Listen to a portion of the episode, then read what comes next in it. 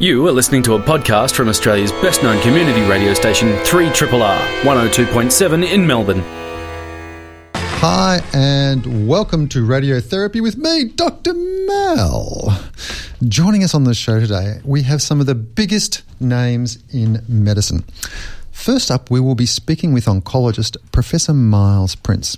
Now, in the two decades that I've been doing radiotherapy, I don't think we have ever had a professor on the show who has straddled both banks of the Yarra.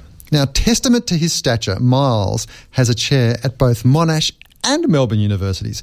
He is Professor Director of Molecular Oncology and Cancer Immunology at Epworth, Health, Epworth Healthcare and Director at the Centre for Blood Cell Therapies at the Peter MacCallum Cancer Centre. That would be a very long name tag at conferences. Now, the last time I saw Miles, I was an intern and he was the admitting officer at the Alfred Hospital. This is a long time ago. It was 2 a.m. and he was working his way through patient number seven of 12 for the night. And he was looking fresh as a daisy. Miles went on to an illustrious career in medicine and academic stardom. I went into the arts. Today, we'll be asking Miles about the revolutionary cancer treatments that are changing not just the face of oncology, but our understanding of the immune system and the body as a whole. Absolutely fascinating listening. Now, there is a reason Dr. Nick Carr is one of Melbourne's busiest GPs. Sure, he's uber popular and he has a queue a mile long outside his consulting room. And yes, he knows all about every bodily organ and how to examine it the old fashioned way. And yep, he's involved in clinical guideline committees and various action groups. But beyond all that, Nick is just a really great guy. He's the sort of friend you want to bring along to dinner parties to impress the host that you kind of actually know him. This week, Nick will be taking us gingerly by the hand, gingerly, and walking us through the uh, latest measles alert in Melbourne and also uh, the listeria alert as well, I am told. And everyone's favourite pen, Nurse EpiPen, will be joining us. Friends of the show will know that EpiPen is an epidemiologist and a nurse manager, hence the name EpiPen.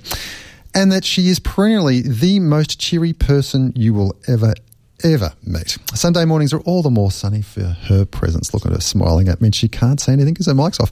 All this and some music for the next hour on radiotherapy here on Triple R. Doctor, doctor, give me the news. I got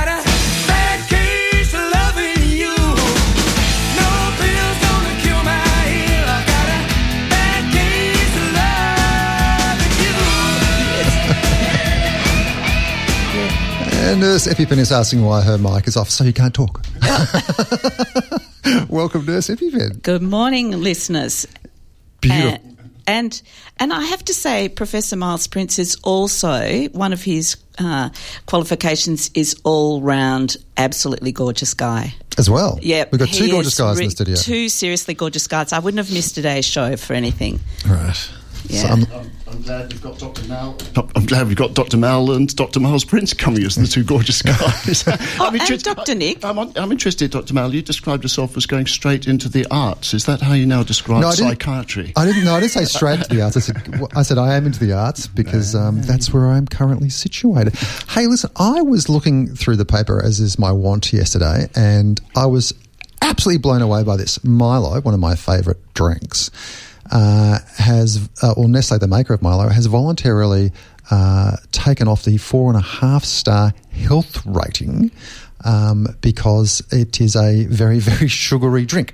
Have you ever seen this? Uh, have you ever, do you ever buy Milo? Ever drink Milo? Got kids that have Milo? I think no, I used to drink it, but I used to see these little white, little crystally things in it. I'm sure. I wonder what they are. I'm sure I used to think it's sweet when I drank it. So I'm not surprised. But has Milo itself taken? yeah, so Nestle has, has voluntarily How uh, responsible. yeah, yeah, yeah. Um, but you know, this this kind of uh, came after a vigorous, probably uh, three month long debate in our house where our kids were saying, "But Dad, Mum, it's got four and a half stars. It's good for us." And you know, put it on top of ice cream and just spoon it out, you know, with a with a tablespoon. And the, the, the kind of the issue there was that um, the health star rating, as I understand it, is for how the substance is prepared. So if you mix Milo with skim milk, then it's got four and a half star ratings, two table, two teaspoons, I think. But a lot of people don't have Milo that way. And so it's kind of, it's not actually four and a half stars most of the time. So I was thinking, what do I do? What do we do as parents and as individuals to have less sugar? Because there's been lots of reports coming out lately, especially you know with the the the the, mut- the um, postulated sugar tax to decrease obesity and diabetes and so forth. What do you do to decrease the amount of sugar you have and your kids have? I'm a, I'm a nut, Nutella policewoman, so it's banned from our house. So you can ban things, but isn't it possible that, that um, our children will find other substitutes to that'll be sweet until it's shown to have minus stars on it? You're the second person in two days to tell me they banned Nutella. Um, I tried, I just can't. Uh, the, the the problem, the, the, uh, what you're talking about there, I think, EpiPen, is that access is one of the key determinants of use. If you have if you have something near you, then you are go- more likely going to go to it. So if you've got you know soft drink in the fridge or chocolate in the cupboard, you're more likely to it. Obviously. So the, the trick is not to bring it into the house if you so rightly done. So what do your kids go for if they go for Nutella? Oh gosh. A nice healthy serve of broccoli. perhaps.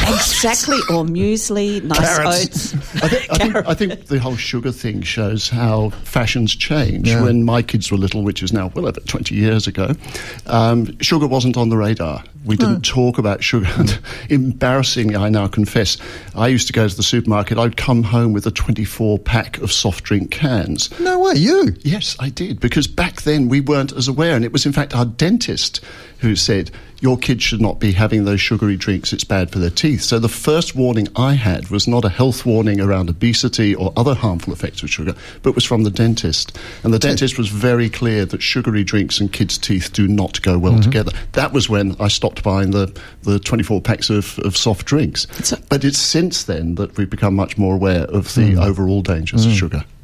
So how long ago was it that the dentist alerted you to this? health- So this is over 20 years ago. Yeah, I mean, I 20 think the dentists have known this forever. Yes. Uh, they may be a little slow in getting the message out into the community. And of course, now we're much, much more aware of the risks of sugar generally.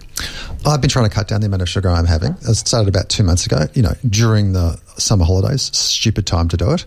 And, uh, you know, stop putting sugar in tea and coffee and stop trying to have so many cakes, blah, blah, blah, blah. And I've never felt tighter.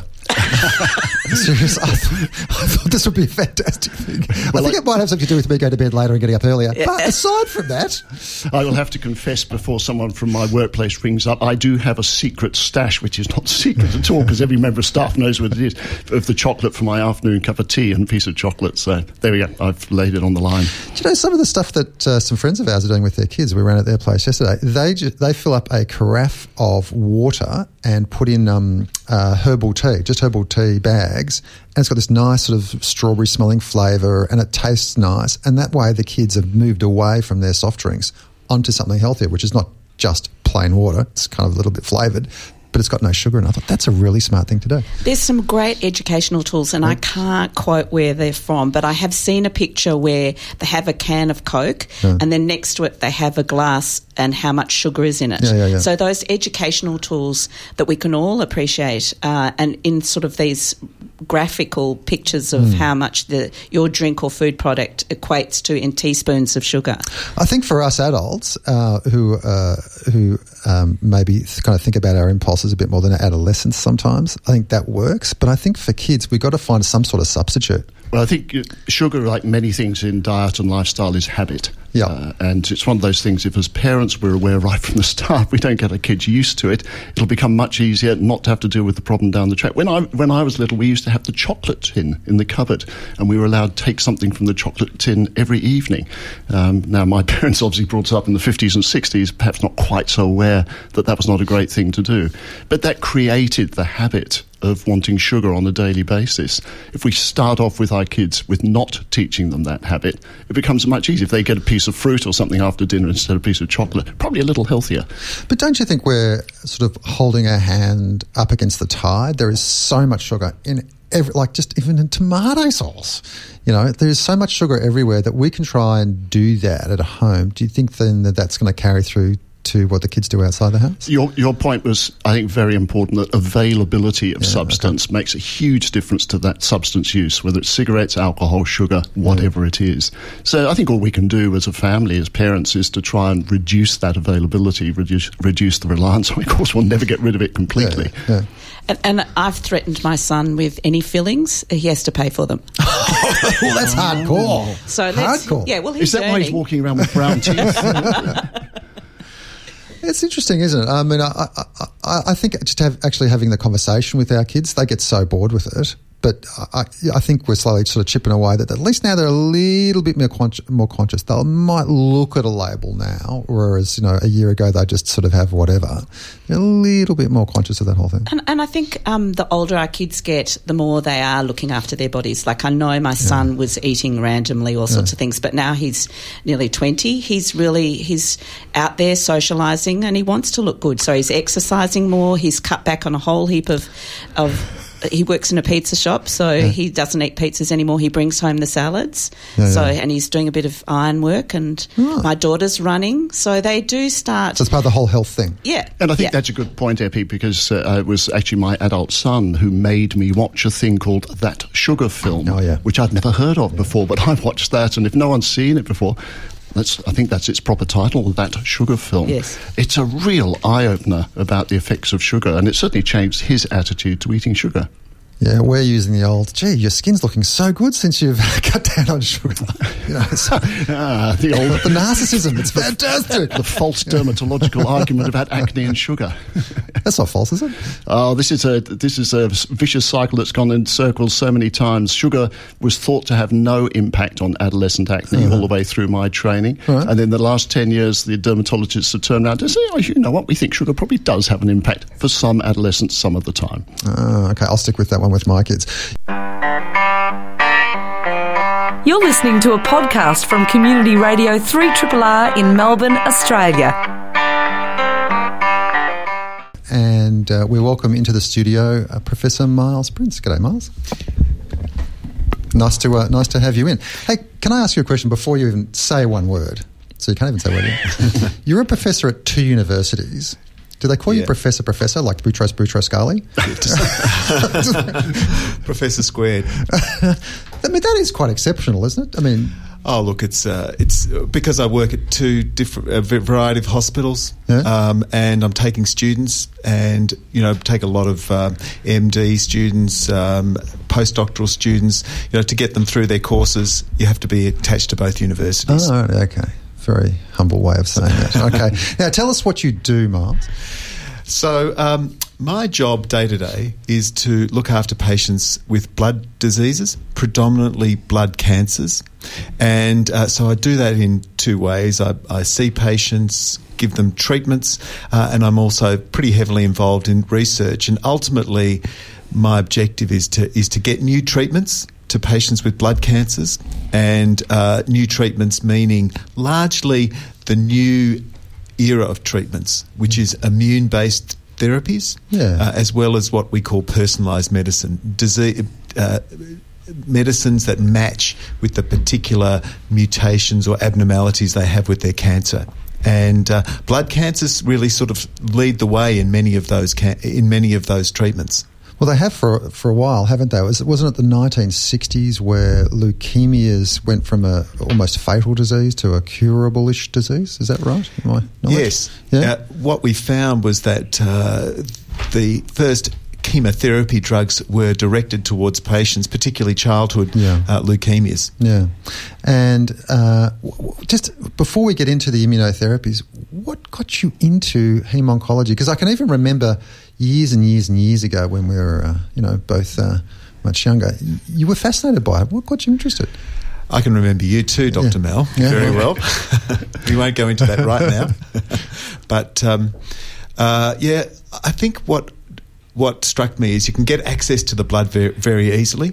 and you can start to see changes. And so, Oh, yeah. when I became interested in research, I discovered that uh, blood cancers were really a good way because you could see real time what Yeah. the changes were, and they're good ways of studying it. Because you know, if someone has a tumor uh, which is inside the body, you can't get you know you can't get access mm. to it. Whereas getting access to blood, so you can actually do a lot of research mm-hmm. on just by a blood sample. Mm-hmm. Mm-hmm. Okay, so you were talking before about the new immunological treatments. I mean, to to my mind, and when I was you know doing cancer treatments years and years and years ago as an intern, the, the treatments were, were very very toxic and caused a lot of side effects, and chemotherapy was was quite an ordeal.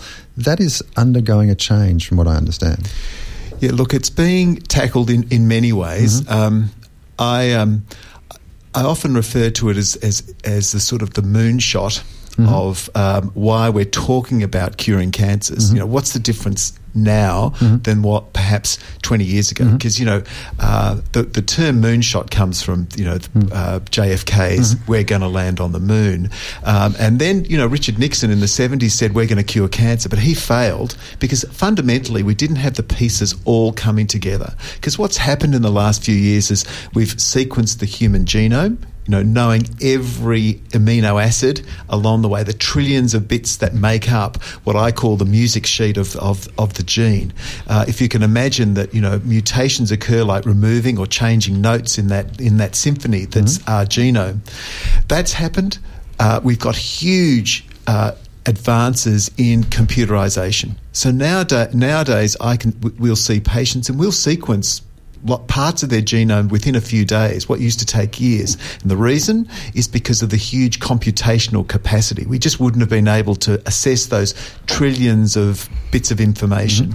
And the third is that uh, we've got new new ways of, of finding designer drugs. So fitting the keys to the to the locks. So these locks are discovered, and then we can very quickly look at new ways of, of looking at what is uh, is basically chemistry of finding new drugs. So, Miles, I wanted to ask you when you say you sequence part of the genome, what differences do you find with people that have blood cancers, and how does that actually help in terms of treatment?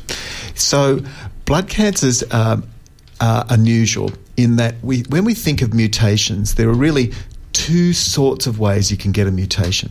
One is just spontaneous, bad luck. What happens with blood is that we are producing about a trillion blood cells a day. A mistake- trillion cells a day. There's a little margin for error there. Yes. Well, that's exactly what happens. You get mistakes. Normally, our body has the capacity to absorb those, and in fact, the immune system can can often remove those ab- spontaneous abnormalities. And then there's the mutations that come from outside. So, sun exposure, smoking, dietary. And so there's big differences when you look at what we call exogenous mutations. So somebody who's been baking in the sun all their lives and they get melanoma, the number of mutations in something like melanoma or the n- number of mutations in blood in a bladder cancer because of smoking uh, or lung cancer from smoking is, is very, very large. And so often personalized medicine targeting those mutations is not that effective because there's so many of them and they're there because they've been basically hit and bombarded by that exogenous. Whereas in blood cancers, you've got these spontaneous mistakes that are made. And so a blood cancer, like some of the leukemias, may only have one or two mutations.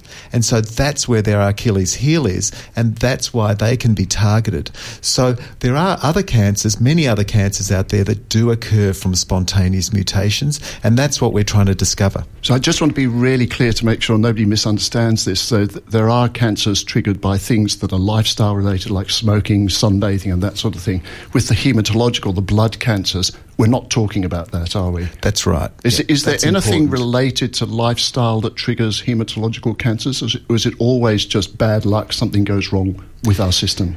Look, it's there, if there are, they're usually pretty weak. So we know, for example, after the um, atomic bombs in Japan, there was leukemias. Uh, we know there's certain pesticides can cause leukemias. So there are a few, but it's it's uh, the exception rather than the rule. So, I'm a patient in your room. I've known nothing about any of these cancers. And I ask you, Professor Miles, what, what's the immune system and why have I got a cancer and what's happened and How, how do you help people understand the immune system? Basically, I think it's a tricky one to. Yeah, it is. explain. It is. It's a tricky one, um, Nurse Epi. The the blood system is fundamentally produced in the bone marrow, which sits in the in the vertebra and in the pelvis. So if you can imagine that, that's like a, a honeycomb of all this blood, these trillions of blood cells being made, and the mo- most uh, important ones are the red cells, which carry oxygen. Uh, and the platelet uh, and the uh, white cells, which fight infection. So the job of a white cell is fundamentally to kill. So it's like the military, it kills. It kills bacteria or viruses that are coming into our body all the time, whether it's through the skin or whether we breathe or whether what we eat. And if you can imagine those white cells are there to kill, like the military. But like the military, there's an army, an air force, a navy, different white cells that kill in different ways. So ever since evolutionary wise we were jellyfish, our immune system has progressively evolved. Initially, our immune response was just a general one. We were being attacked by poisons or chemicals in the deep sea. We would initiate the white cells would try and respond to that. Now, the immune system fundamentally is about recognizing what is us and what is foreign. So the problem is that uh, it's incredibly, incredibly complex now because we not only have to, if we get an infection, the white cells, each of them, the Army, the Air Force, the Navy, is doing a slightly different thing. So we've got the front end soldiers, which are called neutrophils. They're, they're important, pretty stupid cells, but pretty important. They basically go to the, go to the area of infection where you've pricked your finger in, on a thorn or cut yourself in the garden, go there and they blow themselves up and they produce toxins, which then fight the bacteria sort of front end. But then you've also got part of the immune system which mem- which will remember everything. So remember when you had chickenpox because the human race wouldn't last very long if we kept getting chickenpox every week, or if we kept getting the same old common cold uh, or more severe infections. So anything that you've been vaccinated against, measles, mumps, rubella, or anything you've been exposed to, the common cold, your body will remember. And then when it comes again, you can attack it very quickly. The problem that can happen is that cancers are very smart. The default position of our body is to have a suppressed immune system. Because if it was overactive, we'd get autoimmune diseases, things like rheumatoid arthritis or lupus, or even things like multiple sclerosis, all which are important immune disorders when the immune system is too active. So it's naturally being suppressed. And what happens is cancers, as soon as they start to grow, first thing they do is they need more blood supply. So they start producing blood vessels and start bringing in nutrients to help feed them. And then they start to suppress the immune system so it won't attack it. And the big explosion in the last few years has been about unlocking that and what we call unlocking that suppression of the immune system. So now we can start to drive the immune system against the cancers. And that's been this huge innovation. So l- let me understand this, Miles. The when I if I got a cancer, that cancer would find a way of turning off my immune system to stop it, the immune system fighting that cancer. That's right. Yep. How does it do that? well, it ultimately it varies from different different cancers. But and in fact, what we've been surprised by is the number of cancers that suppress the immune system. And how does it do that? Well, what it does is it goes back to the basics. So the, these are normal cells that have become mutated. So they have all along been having a relationship with the immune system for years, as as we've had a as we've had a normal. Um, uh, as we've had a normal uh, uh, lifespan, our immune system has been functioning and living with other cells in our body. And so, all that ha- what happens is when we get cancers, that immune system starts to be turbocharged. And That those cells start to be turbocharged and attack the immune system more readily. I remember ye- I remember years ago. Hang on, so this is taxing my memory. Uh, there was something called tumor necrosis factor. Now that was was that was something produced by was it tumors that stopped this? What, what, what, hang on, remind me how it actually how this whole thing works because I remember tumor necrosis factor was a was a like a a chemical released by the body, and since we've discovered tumour necrosis factor, we've discovered a, a slew or a soup of other factors as well. Can you take us through some of those and how they're relevant? So I think the easiest way to think Yeah. about this is how cells communicate with Yeah. each other. So ultimately, a cell has a front door. Yeah. And so it, it to do something, it hears the knock on the front door, which is some sort of protein or chemical like this. Uh-huh. Yeah. Tumor necrosis factor, and there's a variety of things called interferons, interleukins, cytokines. These are all just big names Yeah. for different communication uh, information. So if you can imagine, you know, there that the each of the cells has surrounding it in this soup all sorts of these proteins. And so what happens is that ultimately our body is trying to fight infections. So if you get attacked by the flu virus, the reason that you feel lousy is because it's not the virus doing it, it's your body trying to fight the virus. So, what it tries to do is it tries to engage the army by releasing a whole lot of these things from within the cell, and these, and then that invigorates all the other uh, normal white blood cells. So they get angry. Uh, they get activated, they proliferate, there become more of them. So, if you can imagine within a lymph gland, which is sits up in the neck there, uh, or anywhere around the body, these when you get tonsillitis or you get a bacteria in there, it gets very, very active. And the reason you get a sore throat or you feel lump or it's tender in the neck is because those lymph glands are getting activated and ready to kill that bacteria. So what happens in cancers is that that's just a deviated deviation of the um, immune system. And so I like to think of it as a bit of a triangle. You've got inflammation, autoimmunity, where the body's attacking mm-hmm. itself, and cancer, which are all sort of part of the if, at each point of that triangle, and they can it can go in one direction or another depending on on the environment. When did we start thinking about the immune system in relation to treating cancers?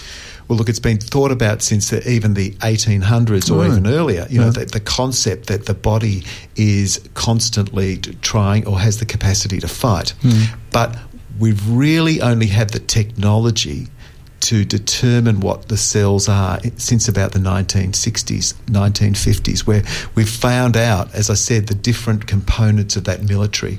We've, we've always thought, okay, cells are there to kill bacteria, mm. viruses, but to divide up that army, air force, navy into bits, and, and you can keep going, you know, even further and mm. further down into the into the platoons and mm-hmm. the etc. Uh, the different subtypes. Mm. So I can remember a theory about cancers starting off or being triggered by a virus. So I'm not sure that's quite the case. But there's this new um, idea of giving, injecting um, viruses to treat cancers. Yep. So the thing I didn't mention um, to Dr. Nick was that the other sort of external insult that can cause cancers is viruses. Um, and that's been happening for years and years and years. Fortunately, it's again a relatively rare phenomenon, but the glandular fever virus um, can cause blood cancers. It can cause a variety of cancers, but we don't really understand why it doesn't cause it in everyone. It's only a tiny, tiny proportion that actually happens. And so it gets back to the question of could there be something within the individual that makes them more susceptible? But we're now turning that round and being able to use uh, and, and use how viruses get into cells. So viruses are very clever. They will bind onto the cell and get into them and insert into the cell, into the DNA of the cell, their own little DNA.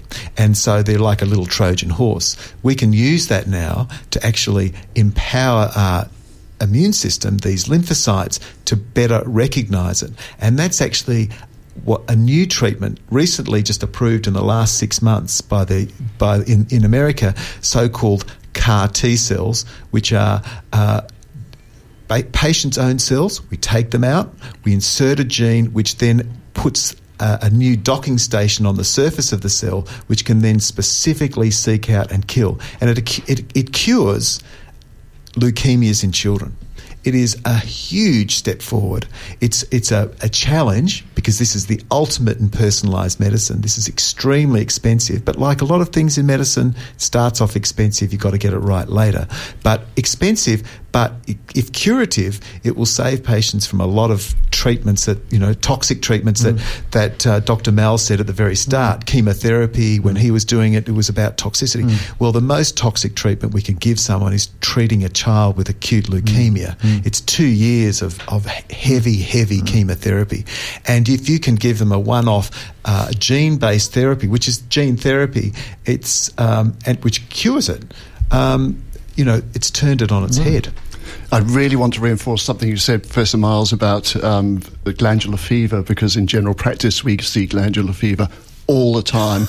I don't want people who've had their teenagers or themselves had glandular fever think, oh my goodness, I'm going to be riddled with cancer tomorrow. Um, you correctly said the cancer following glandular fever is rare, and uh, while we see glandular fever on a regular basis in general practice, we almost never see cancer as a result. So while we know it can happen, I don't want people out there to be terrified of glandular fever and the possibility of cancer. The whole, the whole virus thing in cancer, of course, the, the, the classic example is with cervical cancer, um, which is 100% virus triggered, which is why, why we now have a vaccine to prevent that particular cancer. Miles, um, that is startling about uh, um, childhood leukemias, um, and I can see why it would currently be expensive to do that. You've got to get the person's cells, you've got to chain, alter the person's cells, and then inject it back into them. And I imagine there's some time pressure to do that as well. You have to, you'd have to do that fairly quickly. That's right. Yeah. So it's it's it. So as I was saying, um, Dr. Mel, it's a it's a question of how do we deliver Yeah. these new sorts of treatments? And I sort of talk about. Uh, t- when I'm talking to government, I, I, I say, look, this is like when we discovered heart transplants or Yeah. lung transplants in the 80s. Yeah. You know, this is a total new wave. How are we going to deliver that to people? And so we need to go through the process of a new discovery. Yes, it's effective. And then the next step is delivering it as a, as a treatment. So, so this is a paradigm shift. It's not just another chemotherapeutic agent. It is a whole different way of killing cancers in the body. So the term that's been coined is a living drug. So that's the paradigm shift hmm. in thinking that this is a, a living drug. Yeah. So I do get asked every now and again with, with my patients that don't have spleens, what can they do to boost or encourage their immune system after chemotherapy, after they've had their spleen removed, or you know, what tips do you give patients after these sorts of treatments or operations? Yeah, so look, it's tricky. Um, because ultimately, this is a complex thing that you're trying to change the subtleties. It's like trying to teach a che- teenager to, to modify their behaviour. You know, you can tell them constantly, this is what you should be doing, or this is a generalised thing. But to get them to specifically change one activity, um, they can try and teach them to be nice, good people, and you can have the best teenagers, and uh, they just always keep doing the wrong thing, like borrowing your car. Um, so, but so ultimately, I think the two most important things are uh, exercise. Uh, having a not exercising suppresses the immune system. I have seen a number of times with patients with low grade lymphomas who've changed their behaviour, who have done a lot more exercise. Problem is, is that patient, there's a lot of patients who walk through my door who are very good and, and do exercise and still get these problems. But I think it's important and sleep. Getting adequate sleep. I think those are the two things. Food and stress, people ask me about all the time. And I have to say that other than a good diet, it, there's no specifics in food. Uh, a good general diet is important. You mean loading yourself up with extra vitamins from the from the chemist is not going to help?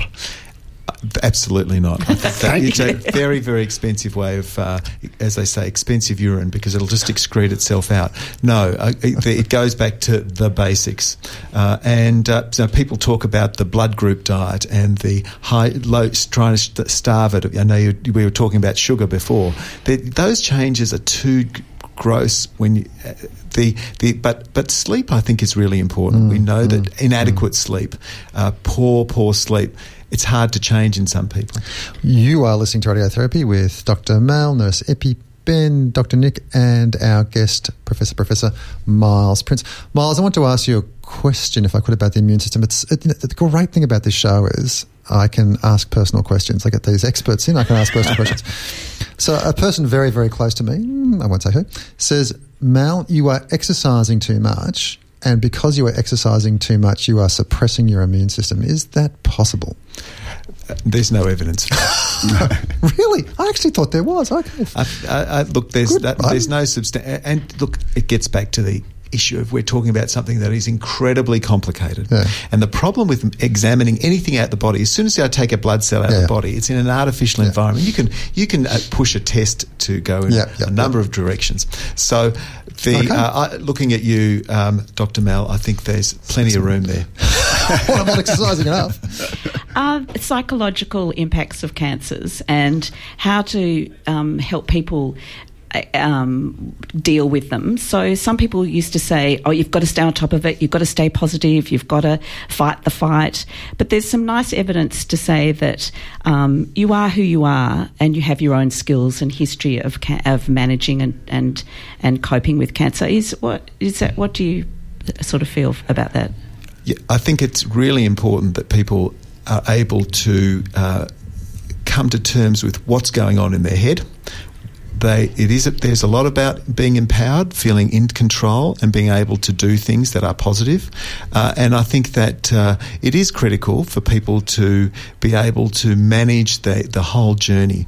And I, you know, I went to a beautiful lecture years ago of a of a person who had cancer who'd climbed Mount Everest, and he said, if you see cancer like Mount Everest, that you want to beat it, and it's got to be, it's going to be it's the wrong approach. You've got to live with it, work through it, break it up into bits and bits and bits, and then you'll get and and people to join you. People, you know, I call it the waiting room effect. People really want to help, mm. but you know, you can have my, my patients sit in the waiting room and they'll be sitting next to somebody who's full of great advice, but they'll come in in tears because they've been told something that the other person thought was wonderful and helpful, mm. but really has just got them derailed them. So mm. one has to be, you know, I think it's, I think as people around people with cancer have to be aware that it's their journey. It's really hard, and um, you know, it's more, it's better for them to listen to the person rather than constantly fi- giving them advice. There's a there's a very dangerous narrative, I think, around the that sort of positive and positivity around cancer because it also implies that you are somehow responsible, and if you weren't positive enough, maybe that's why the treatment hasn't worked. Um, uh, as far as I'm aware, I think you touched on this, Epi. There is no good quality research to show that attitude has an effect on the outcome of cancer treatment. So is that correct, Miles? I think that uh, there's the the most destructive thing that one can do is to take treat it in, in a negative fashion and positivity is it's good to be positive trying to trying to control every element of it is the worst thing that you can do. You have to take good advice and you do have to be and you have to be positive. Miles, just to bring it back to the biology for a moment, what you know, one of the, the things that got me excited about having you on the show well, it's nice to see you again, but also hearing about these new immunological treatments because I remember hearing about a, a, a woman, maybe it was five years ago, who had untreatable melanoma, and uh, she became part of a trial. And uh, lo and behold, six months later, after getting some immunological treatment, she was cured. Now, if you would have told a doctor that 20 years ago, you can cure disseminated melanoma, they would have said, nah, you know, you're dreaming. Is, is that what we're looking at in a couple of years' time of being able to treat incurable cancer diseases? there's no doubt that the immune system is taking uh, is, is able to cure uh, cancers that we can't cure with standard chemotherapy.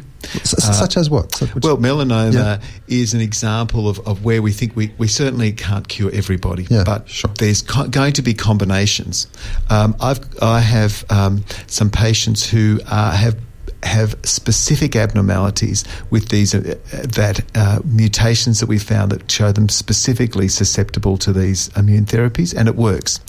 Um, we are really at the sort of Wright brothers end of this. You know, we've we've we've, we've got a long way to go Yeah. in terms of the fine tuning. Uh, you know, the Uh, you know I've got no I've got no doubt, Dr. Mal, that in 15 years' time people will be saying to me, "Oh God, do I have to have immune therapy? It's so tough." you know, isn't there something better? yeah. You know, because you know the the other side of all of this is that if you overstimulate the immune system, you can goes back to that triangle. Mm. You can go the other way. Yeah. So there are side effects with these treatments as well. But yes, it is if. Uh, like everything, we start with the worst situations mm-hmm. Mm-hmm. and then we move mm. backwards. Mm. Curing is a term which is about dying of something else.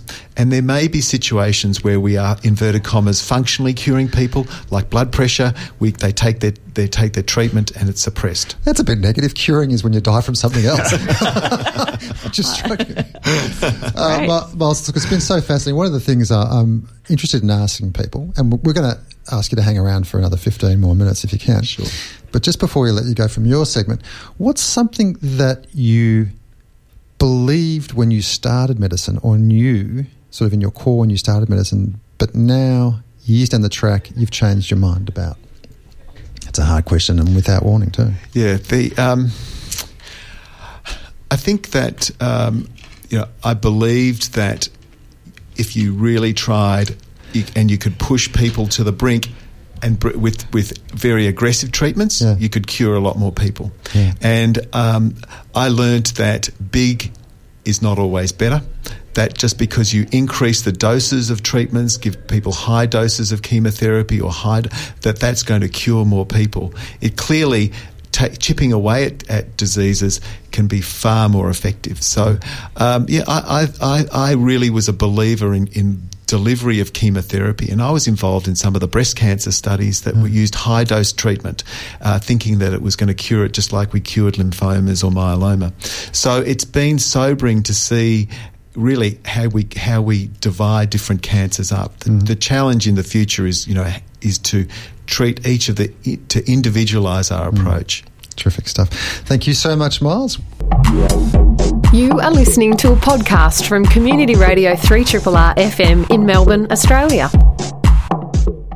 Sitting directly opposite me at 180 degrees is Dr. Nicolas Oscar. Sitting a little bit to his right is Professor Miles Prince, and to my left is Nurse EpiPen. Dr. Nick, I saw. I've gone Russian. Haven't, haven't you seen, uh, you know, The Simpsons? Dr. Nick. Oh, Dr. Nick. I love that character. In fact, that's what made me want to do medicine, but more about that at some other time. We, we plagiarised that from The Simpsons as my intro on a previous radio station, but shh, don't tell anyone. I won't tell anyone. Hey, um, was there a measles outbreak? There was an outbreak singular. How Brooke? yes, I don't know what the singular outbreak is, but uh, there was a bit, there was a bit of uh, there's actually been a bit of infection hysteria in the news recently because there was the measles terror and there was the listeria hysteria, uh, which is still going on. Uh, so to touch on the measles one, which I'm I'm really optimistic is fizzling out because we've only got a few more days for new cases to arrive, um, and it looks as though that's probably not going to happen. So there was a there was a case of measles picked up. Um, someone in Dandenong um, had a case of measles. Um, had an interesting itinerary because this person was linked to Centrelink in Dandenong, and then the the Mountain Gate Cricket Club, and then Dan Murphy's in Rowville, and The contact they- tracing was amazing. They've, they've followed this person all over the place because uh, measles has quite a long incubation period. It's normally about two weeks or so Right. before you show symptoms, but it can be a bit longer. Yeah. Um, so they really had to find this person, then f- see who he might have been in contact with, uh, see if anyone else was going to develop the disease. Uh, but so far, it seems like it's it's not happening. Uh, Measles is one of those things which, um, when I was a kid, I had measles. Dr. Mal, you're Yeah, probably old yeah. enough to have had measles. I'm seeing a bit of nodding all right. I remember lying at home in bed with the fever and the rash. Uh, of course, in, the, in our childhood days, there was no vaccination. There was no way of preventing. Uh, and it was thought of as just one of these diseases you had to get. Um, but of course, measles is potentially a very severe illness, and people do get pneumonia, they do get encephalitis. Kids die from measles, which is why we have a vaccine to prevent it. Um, so. The chance of anyone turning up with measles now is pretty small, um, but it is a reminder this is a vaccine preventable disease. Um, we still don't vaccinate 95%, which is our target to get herd immunity. So we, we vaccinate. Our current vaccination rate is. It varies suburb to suburb, so it's somewhere between 85 and 90 something percent, depending on where you are. But uh, measles is so infectious, you only need a very small reservoir of unvaccinated people for it to spread through a population, and you need fewer than 5% who are unvaccinated in order to keep the population to stop the spread. Yeah. And the person who had measles, I mean, I looked at the Department of Health um, website about it, uh, and I saw all the, the contact tracing and all the different places where you know uh, this person went and you know where to be uh, concerned. Um, I had, I had thought that most cases of measles nowadays were imported Mm. from overseas. Was that the case here? It, I think this case was thought not to have been imported, Oh, well, which begs the question: where did it come Yeah, from? it in the come first from? Yeah. But we we get we get twenty or thirty cases of measles annually in Victoria, so it does exist. What, so there's a reservoir somewhere of measles? As you say, most of these are imported, but that's the danger of this modern world with the travel. Imported is easy. Yeah, the uh, Mm. as my, one of my lecturers used to say, it was the seven four seven, which has been one of the uh, biggest factors in uh, infectious disease recently. But it is a reminder for anyone who's uh, concerned about vaccination. Um, measles is so easy to prevent. The vaccine is incredibly effective. Uh, babies normally have two shots, 12 months and 18 months. That gives you immunity pretty much for life for anyone. Uh, and if anyone hasn't had their uh, childhood vaccination, never had actual measles, go to your GP, get the vaccine done because it's incredibly effective, incredibly safe, and you will never get measles. Tell us about listeria. So, uh, this was a bit of a shock to me. It was actually a patient brought this to my attention because they came in all of a lather with their son. Both of them had fevers, and they said, "I'm worried we've got listeria, doctor." And I looked at them and said, well, "Tell me why." And they said, "Because we've been eating rock melon." And that rocked me because I hadn't heard this story at all. And, uh, but it turned out it was a quick Google search, which is the joy of having Google on your desktop. Uh, at work, it's a bit sad, isn't it, when the doctor has to resort to Google to find out what on earth's going on. But there we are. Do you actually show the screen to the patient, or do you pretend you're doing something else? I, I had no shame here. I said, I haven't heard this story at all. Let's go on Google and have a look. So I turned the screen to the patient, and there it was. Um, and uh, uh, this is a disease that has actually come into Victoria and to Tasmania from New South Wales, from a, a rock melon farm up in the Riverina. Um, and it's, it must be devastating for the family who run this farm because apparently the farm's very well run, very good hygiene and so on. But this bug listeria can exist in soil and vegetation. Uh, and has somehow got onto the skin of these rock melons at this particular farm, uh, and then through the processing gets into the flesh of the fruit. And uh, listeria is not an infection that should worry fit, healthy people like I'm looking at around this studio here, uh, because we pass it off without any trouble at all. Our, our immune systems, which Miles so elegantly described earlier, I'm not sure whether it's the soldiers, the Air Force, or the, or the Navy that come and kill listeria, but something does, and we don't get sick. But listeria is a dangerous disease for those who are immune compromised or for the very elderly. And we, we've had a death here in Victoria with this listeria outbreak. or, or pregnant. Uh, Preg- and so t- the other group that it's dangerous for is pregnant women and their unborn babies. Hey, um, what's the stuff that pregnant women can't have? I know it's it's was it cheeses? Is that because of listeria? So listeria is a bug that lives in all sorts of places. It lives in soil, lives in vegetation, it lives in foods, and it it particularly likes. If you think of the deli counter, if you think of the mayonnaise things, the, the, if you think of the soft cheeses, you think of some of the hams and salamis, the cooked chicken that's sitting there. Um, nothing wrong they're doing. Their hygiene standards are fine, but listeria is a resistant old bug, and it can sit there quite happily. Again, doesn't matter to those of us who are fit, young, and healthy, but for particularly for pregnant women, they should avoid those kind of foods. Is it named after Charles Lister, the guy that uh, developed um, uh, sepsis, a, a, a antiseptic technique? I think I'm going to turn straight to Miles and see if he knows the answer to that question. Listeria. I have no idea. So We'll I'm have gonna, we'll have to I'm Google gonna that. Google that right now. um, so, wh- wh- what are the symptoms? What happens when you get listeria? So for, again, coming back to it, m- most of us healthy people will not get any symptoms at all. But if if you are frail, elderly, if you're immune compromised, um, the commonest symptoms are ordinary sort of virusy kind of things with fever. Diarrhea, vomiting, and that sort of thing. But when it gets severe, it can infect the brain, give you meningitis. It can also infect the heart and give you cardiac problems. Um, and it can kill people, as we've discovered this latest outbreak here in Victoria. Uh, in Australia, three people have died. We get these outbreaks worldwide from time to time. There's one going on in South Africa at the moment. The biggest outbreak of listeriosis ever recorded in the world. Nearly a thousand people have had it in South Africa.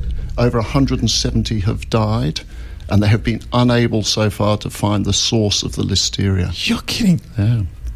So, so this happens. We've had outbreaks in Canada and the US in the past. Um, so it's a bug that sits around in the community. It's a normal part of our environment and sometimes gets into things that we eat and drink. And this is what it can do. Gee, um, and is there? I mean, if you do have it, how do you treat it? So uh, listeriosis is actually fairly easily treatable with standard antibiotics. And again, most of us who are healthy adults don't need treatment Yeah. because we don't get sick. But if people are found to have listeriosis, we can treat it. Now, just to be clear, to be clear about the rock melons, you don't have to go around. Well, you do have to chuck out your rock melon if you bought it a week ago and it came from New South Wales. Right. And the advice is don't put it in the compost. You've got to chuck it in the bin Oh. because we actually don't want that rock melon recycled because of the listeria that's in there. So Oh. if you're not sure where your rock melon came from, you bought it, and rock melon cantaloupe for some people, Cantaloupe, same yeah. thing. Uh, if you're not sure where it came from and you bought it a week or more ago, check it out. Um, all of the rock melon being sold here in Victoria now should be sourced from somewhere other than New South Wales, where the outbreak was. So, just a question for Professor Miles. After chemotherapy or immuno, immune therapy, how long are you immunosuppressed for? What, is there a kind of a ballparkish figure, or depending on the It- it- doses? look, it, it's qu- it's quite variable. uh, The uh, because you know, people often think of the immune system being something that just can change really quickly. That you can do something, you can run around the block, and your immune system's recharged. But in fact, you know, when you look at it, you know, going back to the questions about vaccines, you know, to to vaccinate against polio, you know, it, remember we used to take the little pink spoon, and it used to take some years. And basically, you're training your ed, your immune system, uh, so that can take some years. And in the same way, it can take some years to recover from some treatments. So we're very clever with some of our treatments now that they can be uh, aimed at different parts of the immune system. And so the lymphocytes, which are the sort of the, the, the rock of our immune system and memory, can actually take a, a year or two. And some of the active treatments that we get giving antibody treatments can be quite suppressive for you know a year or two, sometimes even longer. And do you advise your patients on chemotherapy about listeria particularly? We, yes. Yeah, generally, we talk about uh, uh, certain sorts of things, funguses, uh, moles, things like uh, that we that people have in their in the gardening.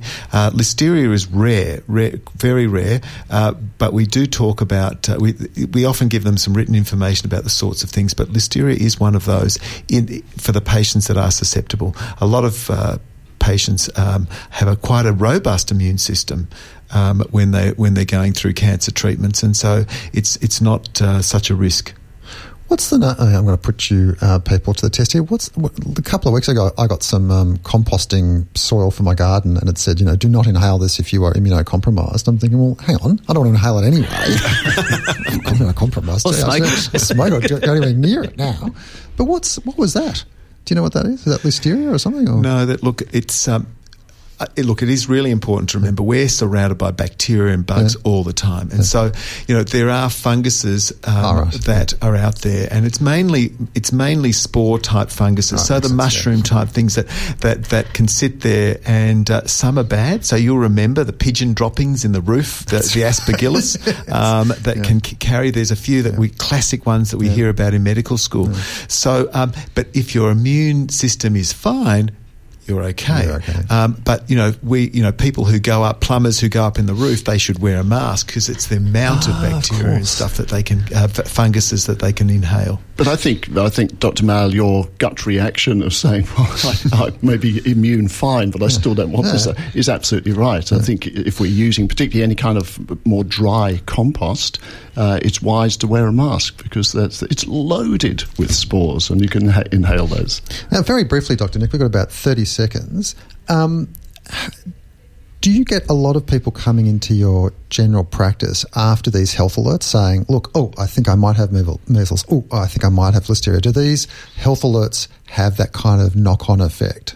Yes, they do. And uh, uh, in my experience, people are remarkably sensible about Yeah, it. They yeah. they hear this stuff, they read this stuff, and they come in asking the right questions. Doctors are sometimes a bit anti Doctor Google because they think Mm-hmm. people get misinformation. My experience, people mostly get very good information, and they ask the right questions. And are they reassured by your very reassuring tone? they are so reassured. Yes. Yes, I- all, I, all I have to do is fire up Dr. Google and show them how right I am. Fantastic stuff. you have been listening to Radiotherapy with uh, nurse EpiPen, our special guest, Professor Miles Prince, uh, and the very reassuring Dr. Nicole Oscar and me, Dr. Malpractice. Catch up with you next week for some more radiotherapy. This has been a podcast from 3RRR 102.7 FM in Melbourne. Truly independent community radio. Want to hear more? Check out our website at rrr.org.au.